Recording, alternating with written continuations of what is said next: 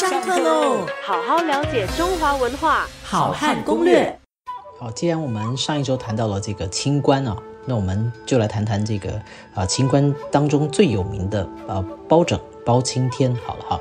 包拯呢，确确实实在宋史上面是啊有名有姓、有记录的一个真实存在的历历史人物啊，他不是虚构的。当然，他的一些包公办案的传奇呢，当然就是呃这个每一朝每一代啊都添油加醋。那么帮他呢添油，呃加醋的增加了很多有趣的一些呃这个戏剧张力的故事。那么事实上呢，包公真有其人，但是啊，包公办案的时候呢是不会当堂啊动用刑具啊，还有个什么呃龙头铡啦、虎头铡啦、啊狗头铡啦，像这样子的一种。呃，直接在大堂之上啊，把人的脑袋给这个切这个切掉的这样的刑具啊，是不可能的哈。那么宋代的法律呢，呃，如果去查这个《宋史》里面的这个啊刑罚篇的话呢，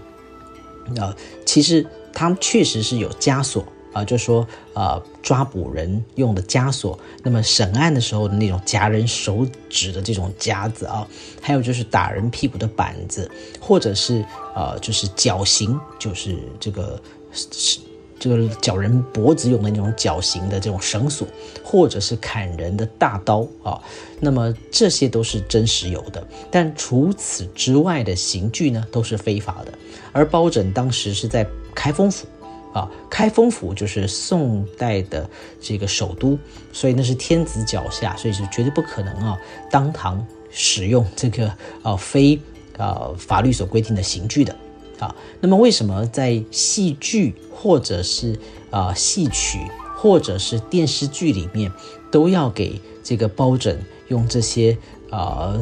很特殊的、奇怪的这些啊刑具呢，那当然就和我们就说这个刑求或者是啊刑罚，它越残忍，就表示什么呢？就表示啊人民的生活呢是呃越辛苦啊，因为他们受到啊非常大的欺压，于是呢就希望能够在啊戏曲或者是戏剧节目当中能够得到一种呃这个疏解。舒压，啊，可所以各位可以看到这个，特别是元代的杂剧啊，明代的唱本啊，还有这个清代的小说里面都有包公办案。那么这些啊作品当中的案情啊，通常不怎么复杂，但是大量的笔墨呢，都用在呃描述啊这个包公是如何刑求这些坏蛋啊，铡掉这些坏蛋的细节上面，就可以。反映出啊，在当时人们呢，这个希望能够将坏人呢，这个呃，这个呃受审，而且希望能够将他们呢开肠破肚的一种啊这个痛快的一种心情。好，那么啊，我们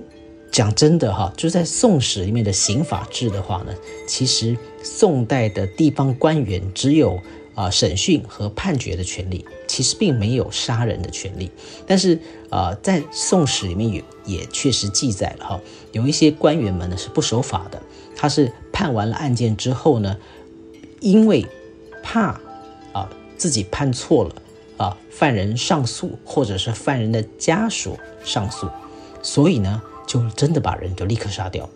啊，那么。当然，普通的罪犯是不应该佩戴枷锁的。可是啊，这些基层的官吏为了要索取啊犯人家属的一个贿赂，所以就故意啊将一个啊对付江洋大盗的这个重重的枷锁啊，就用在一个普通的犯人身上，而且一上枷锁呢，就是一两个月，甚至是这个一年半载。如果家属不来行贿呢，就眼睁睁的就看着这个犯人呢死在这种啊呃沉重的这个枷锁的这个呃痛苦之下，啊，所以这是在《宋史》里面呢确实是有记载的。好好了解中华文化，好汉攻略，下课喽。